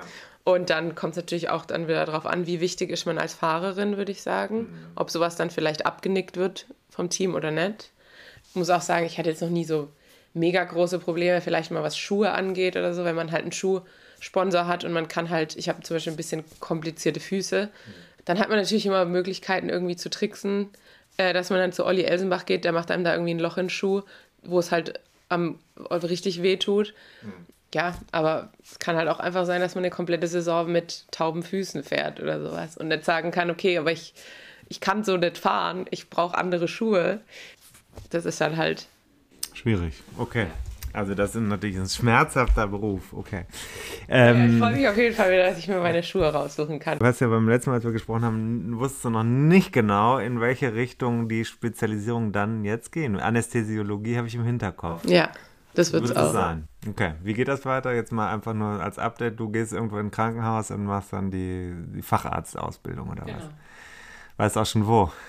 Nee, das weiß ich noch nicht 100 Prozent. Also ich habe natürlich jetzt auch schon mein ideales Krankenhaus aktuell, aber ich denke mal auch so innerhalb des Facharztes werde ich wahrscheinlich auch noch die Krankenhäuser wechseln. Ähm, also es ist jetzt erstmal nur der Start. Mhm. Okay. Und dann tauchst du ein in ein System, in dem man noch viel mehr arbeiten muss? Ne, weiß ich gar nicht, ob man noch viel mehr arbeiten muss als, als Profi-Radsportlerin. Ja, als Profi-Radsportler ist halt immer schw- schwierig. Natürlich hat man als Profi-Radsportler auch viel Zeit, wenn man zu Hause ist, aber man ist natürlich auch viel unterwegs. Ähm, das heißt, die Tage, wo ich halt wirklich, oder die Wochen, wo ich abwesend bin, werden abnehmen, aber innerhalb meines Tages werde ich dort weniger Zeit zu Hause verbringen. Es wird einfach ganz anders. Aber ja, tendenziell werde ich innerhalb des Tages auf jeden Fall mehr Zeit mit meiner Arbeit aktiv verbringen als aktuell. Weil normalerweise, also ich mein normaler Arbeitstag, sag ich mal, sind ja auf jeden Fall schon mal acht Stunden. Und ich glaube, die wenigsten Radprofis fahren fünf Tage die Woche acht Stunden Rad. Aber die müssen sich ja auch erholen, das gehört ja auch zum Genau, genau. Aber theoretisch sollte man ja auch jedem anderen Berufstätigen möglich machen, sich für den Job erholen zu können.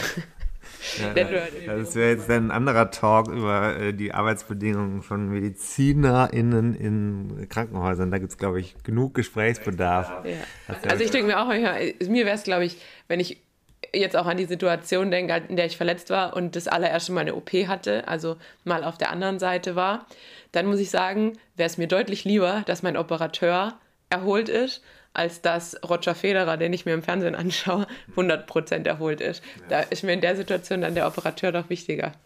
Alles klar. Sehr gut.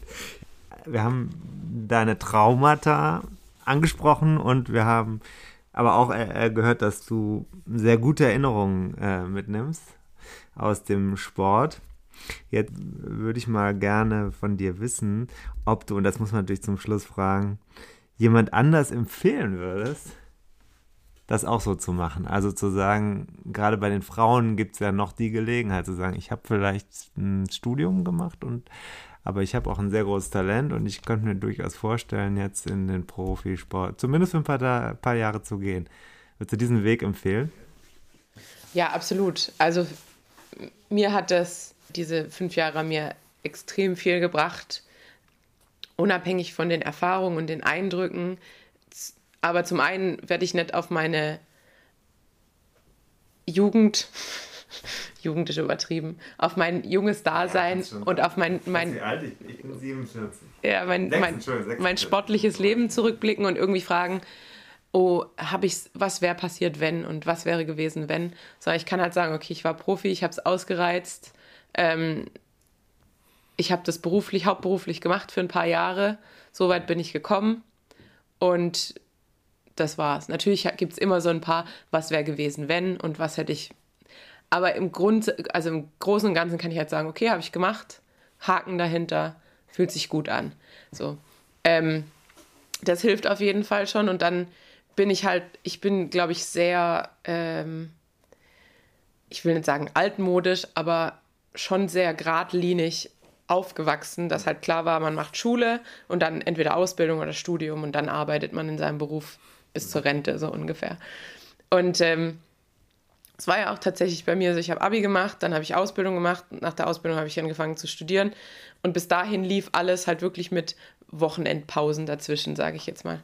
Und dann habe ich im Radsport aber gemerkt, es gibt ganz andere Lebensentwürfe. Und man muss nicht nur sagen, ich, ich lerne einen Beruf und ich arbeite dann im Beruf für 40, 50 Jahre, sondern es gibt Leute, die arbeiten freiberuflich, es gibt Leute, die arbeiten, weil, weil ich ja jetzt innerhalb des Radsports in so viele Berufsgruppen reingucken konnte, egal ob wir mal an einem Set waren, wo dann Kam Kameraleute, Producer mhm. ähm, da waren, Journalisten, die man kennengelernt hat, Swannies, Mechaniker, die in den Teams arbeiten, die sportlichen Leiter, die ganzen Sponsoren, die man kennengelernt hat, wo Leute im Marketing arbeiten, Leute, die Fittings machen, wo man einfach gemerkt hat, die Welt ist einfach nicht nur, die besteht nicht nur aus, ich habe den Beruf gelernt und ich mache diesen Beruf.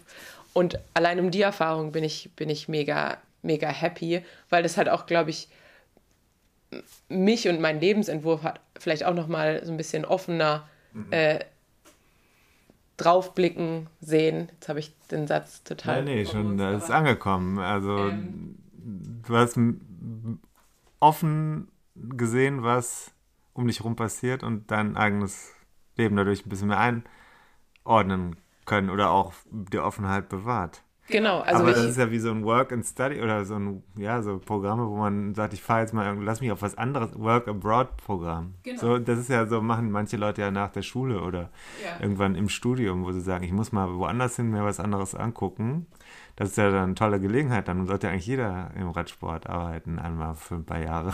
Genau, so also ich meine, klar, man kann die Erfahrung auch woanders machen, aber ich kann zum Beispiel sagen, dass ich mir wahrscheinlich selbst nicht äh, erlaubt hätte oder zugestanden hätte, jetzt irgendwie zu sagen, okay, ich mache ein Jahr Work and Travel und meine Eltern hätten das auch nicht gut gefunden. Äh, aber meine Eltern ko konnten den, den Gang zum Profisport schon akzeptieren. Mhm. Das war dann halt so, Profisportler ist ja irgendwie auch ein Beruf. So. Mhm, mhm, ähm, und das war dann in Ordnung, weil sie eben auch die Leidenschaft fürs Ra Radfahren verstehen und ja auch selber haben. Und so konnte ich mir jetzt halt so ein bisschen vielleicht mein, mein Work and Travel noch äh, schummeln, reinschummeln. Okay, also das heißt, das bleibt am Ende aufstehen, der Radsport er, ermöglicht, wenn man die Augen aufmacht, Ohren aufhält, schon eine Menge äh, zu lernen über das Leben so, und über andere Leute. Ja, auf jeden Fall schon allein das Reisen. Ich bin vorher nie viel gereist. Und ich glaube, ich hätte China nicht gesehen, ich hätte Australien nicht gesehen, ich wäre nicht in die USA unbedingt gekommen. Und so habe ich das jetzt innerhalb des Rennenfahrens, durfte ich das machen und habe damit andere Kulturen, andere Länder kennengelernt. Das heißt auch nur Englisch sprechen. Also ich habe mich nie getraut. Mein Englisch war nie schlecht, glaube ich, aber ich habe mich einfach überhaupt nicht getraut, in der anderen Sprache zu sprechen. Außer ich hatte irgendwie 1,2 Promille wahrscheinlich. Und dann kann man auf einmal ganz gut Englisch sprechen. Und die Swift Academy und das darauffolgende Profi-Dasein hat mich halt einfach gezwungen, Englisch zu sprechen. Auf einmal habe ich gemerkt, hey, es klappt eigentlich super gut. Mhm. So einfach nur so ganz kleine Sachen. Gestern habe ich einen Vortrag mit, mit Rick an der Hochschule in Bonn gemacht und wir haben da eigentlich gar nichts groß vorbereitet, haben einfach frei gesprochen. Das hätte ich vor, vor dieser Zeit hätte ich mir das niemals auch nur annähernd zugetraut. Mhm. Ich war natürlich trotzdem nervös, aber ich mache sowas jetzt einfach. Ja. Das, da würde ich schon sagen, dass es mich definitiv diese fünf Jahre weitergebracht haben. Ähm, und ich glaube, wenn ich jetzt zu einem Bewerbungsgespräch gehe, dann gehe ich da mit einem ganz anderen Selbstverständnis hin, als ich das noch vor fünf Jahren gemacht hätte. An welchen Ort möchtest du nochmal reisen von den Orten, die du bei, der, bei den Rundfahrten oder Rennen eigentlich viel zu kurz oder zu schnell passiert hast? Also ich war zwar mal in Schweden, aber ich habe in Schweden eigentlich nur den Weg vom Flughafen zum Hotel, die Rennstrecke und den Weg vom Hotel zum Flughafen gesehen, in Anführungsstrichen. Und da wollte ich eigentlich als Kind immer mal hin, weil ich natürlich auch ein großer Astrid Lindgren-Fan war. Okay. Also ich würde auf jeden Fall wahrscheinlich nochmal nach Schweden gerne. Da musst du nach Wimmerby fahren. Kennst du das? Da das Astrid Lindgren-Welt, das ist die ja, Empfehlung. Da, ja, also da würde ich schon nochmal gern hin. Und äh, was, glaube ich, einen nachhaltigen Eindruck hinterlassen hat, war auf jeden Fall Colorado. Also in Colorado Classic gefahren, 2019 war das, glaube ich, und waren dann auch eine Zeit lang in Boulder. Und da hat es mir schon sehr, sehr gut gefallen, obwohl ich Trips in die USA manchmal auch sehr als sehr anstrengend empfinde, weil man erst so die ersten zwei Tage in diesem Wow, alles ist größer und mhm. äh, weiter. Aber schnell kriegt man auch das Gefühl, okay, wenn jeder diese Autos fährt, dann geht die Welt sehr schnell unter. und dann hat man immer den USA-Hangover danach. Deshalb wahrscheinlich würde ich eher nach Schweden. Okay, alles klar. Passt doch. Ich bin ja halber Schwede. Also insofern fühle ich mich zur Hälfte jetzt auch angesprochen. Kann aber kein Schwedisch. Vielen Dank, Tanja. Sehr das gerne. War, hat mir sehr viel Spaß gemacht, mit dir zu sprechen. Nicht nur Spaß, aber auch Spaß. Und ich wünsche dir alles Gute und hoffe, dass das schnellstmöglich an der Klinik klappt, wo du meinst, auch hin zu müssen. Vielen Dank. Ich hoffe, es war nicht zu, zu schwarz, die erste Hälfte vor allem, und zu dunkel. Ähm, aber gehört ja auch zum Leben dazu. Und ähm, dann macht es auch umso mehr Spaß, wenn dann die Sonne scheint. Danke sehr.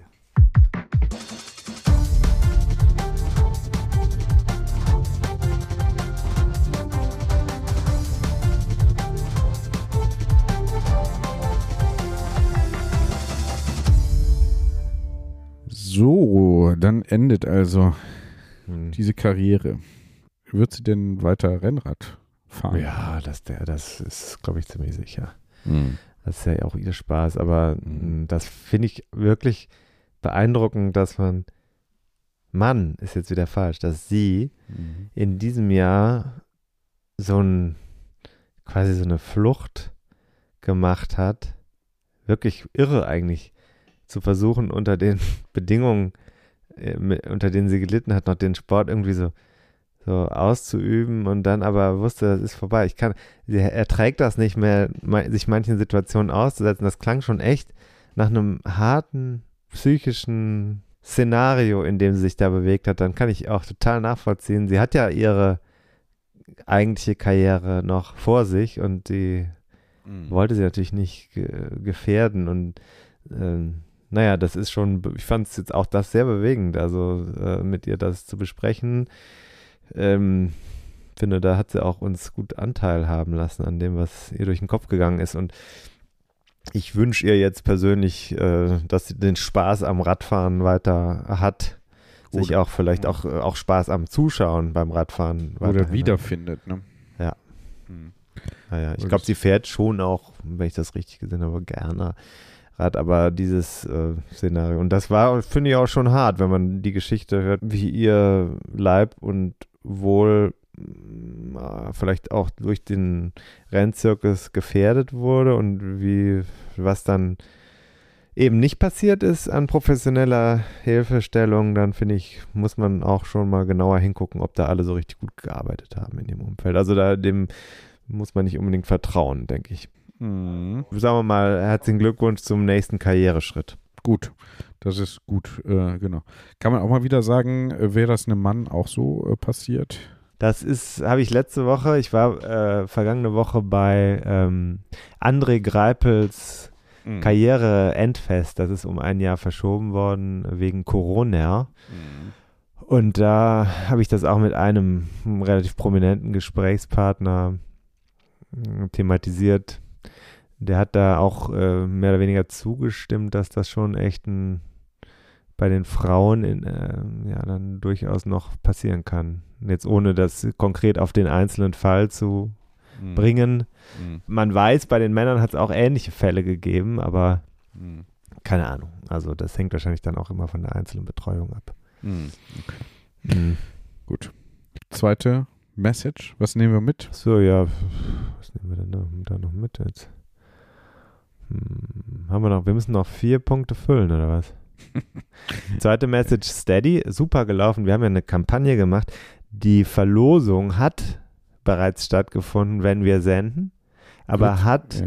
äh, ist noch nicht gewesen, weil jetzt gerade ist ja der 29. 23.05 Uhr. Das heißt, wir können ja jetzt noch nicht verlosen. Wir haben im Moment eine relativ, im Moment haben wir noch eine relativ hohe Wahrscheinlichkeit, dass man als Steady Supportender äh, hier was gewonnen hat. Also eines von fünf Büchern, die Rennrad Bucket List. Aber man wird auch in Zukunft gewinnen können, wenn man Steady Supporter ist. Das kann ich jetzt auch schon mal sagen. Wir haben eine sehr schöne Aktion in der Mache. Ja, es kommt was, ein Geschenkeset. Aha. Und äh, zum Beispiel geht es um Bücher. Mhm. Sehr schöne Bücher. Nicht von mir, sondern von einer Frau, die es wirklich drauf hat. Mhm. Ähm, Langzeitprojekt. Sage ich jetzt aber noch nicht, was es ist. Es lohnt sich also weiterhin Steady Supportender Supporter zu sein. Ja, gibt es immer wieder mal ein kleines Extra. Ja. Dritte Take-Home-Message ist. Mhm. Haben wir noch eine? Hm, Nee, Hast du Erst- noch eine? nee, erstmal nicht. Warum hast du dann fünf? Das macht mich nervös. Um sich unter Druck zu setzen. du kannst ja, kannst ja unter Druck viel besser arbeiten. Dritte Take-Home-Message ist, es ist auch mal Zeit äh, zu danken. Fahrstil. Ja, Finde ich Take-Home. Also jetzt haben wir einen Monat lang, wir hatten vier Spots für Fahrstil. Das ist das erste Mal, dass wir so eine Kampagne gemacht haben. Ich hoffe, es hat irgendwas gebracht. Ich weiß auch, vielen Dank nochmal an Löwenanteil im Monat davor. Da habe ich äh, mal gehört, was ist eigentlich so, was bringt eigentlich so eine Kampagne? Habe ich mal mir die Zahlen schicken lassen und war überrascht, dass Return on Invest war nicht schlecht, Mhm. um es mal so zu sagen. Gut. Also wer sich für Werbung interessiert, kriegt auch Dank hier hinterher. Äh, vielen Dank, ist ja nicht selbstverständlich. Ähm, ist, es ist schön, wir werden dadurch noch mehr verpflichtet, professionell zu werden. Und wer, und wer, bleiben, wer, nicht, wer aufhört, besser werden zu wollen, hört auf, gut zu sein. Mhm. Das ist, Oder das ist auf jeden Fall die vierte. die vierte. Das die- schreibe ich mal wer kurz aufhört, mit. Moment, wer, wer, aufhört, aufhört, besser werden zu wollen, besser werden zu wollen oder besser zu nein, werden? besser werden zu wollen, Mhm. hört auf, Hört auf, gut zu sein. gut zu sein. Gut zu sein. Okay, also gut ist, wer besser werden will. So kann man es äh, übersetzen. Das kann oder? man, könnte man verkürzt ableiten. Und jetzt habe ich noch eine weitere Botschaft. Wir werden ja immer erfolgreicher. Wir kommen ja jetzt auch in ein Segment der Kommerzialisierung, in dem wir sagen können, wir können immer besser von unserem Podcast leben. Deswegen habe ich, jetzt kommt, weswegen ich in die Richtung gehe und schon meine Wohnung gekündigt habe. Okay.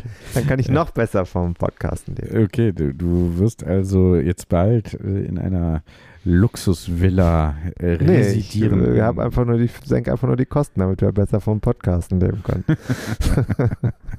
ja, Hast verstanden, ne? habe ich verstanden. Trinken wir jetzt gleich Oder noch ein so. Bier oder nicht? Ich würde sagen, ja. Darfst du noch oder haben deine Kinder schon gekotzt? Ich gucke.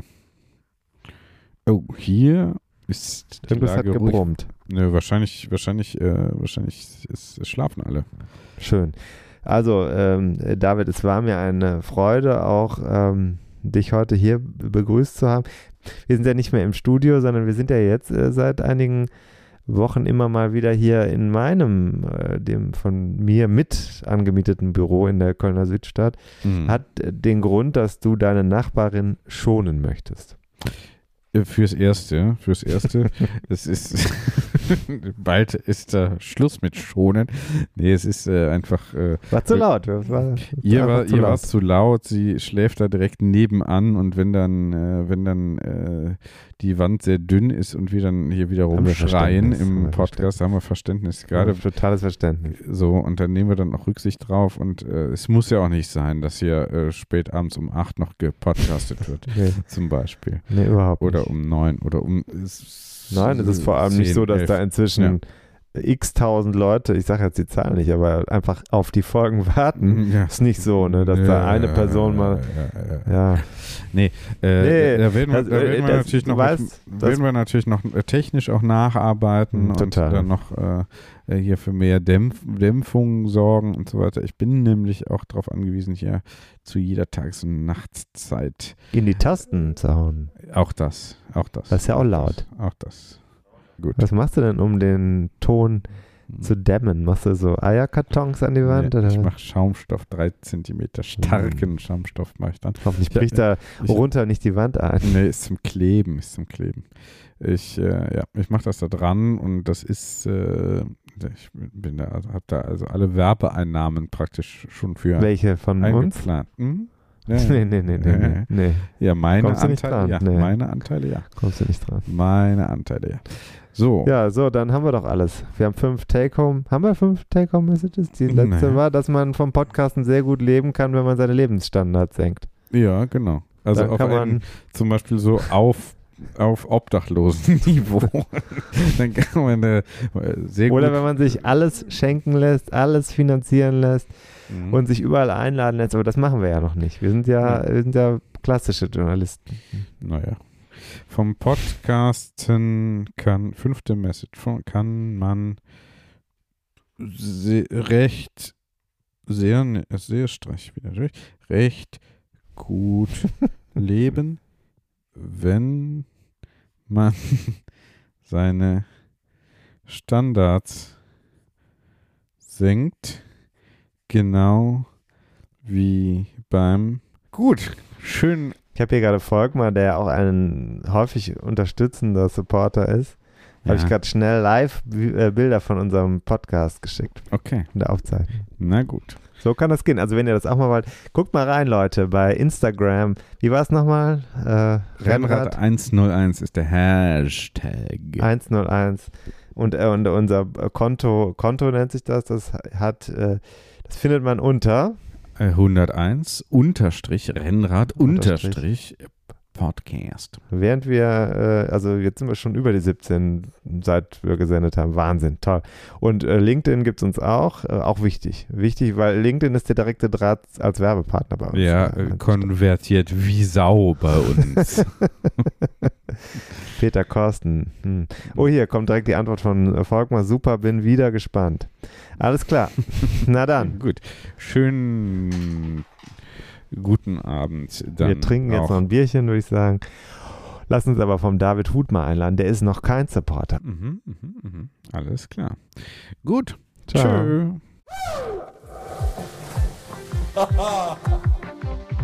Und da sind wir schon im Ziel dieser Episode von 101 Dinge, die ein Rennradfahrer wissen muss. Die Kompaktkurbel unter den Podcasts. Hast du Lust auf mehr Wissen, mehr Anekdoten, mehr Spaß und Inspiration für deine nächste Radtour? Dann kannst du ja mal nach dem Buch schauen. Das gibt es natürlich in gedruckter Form und als E-Book vom Verlag Bruckmann. 101 Dinge, die ein Rennradfahrer wissen muss. Überall, wo es Bücher gibt.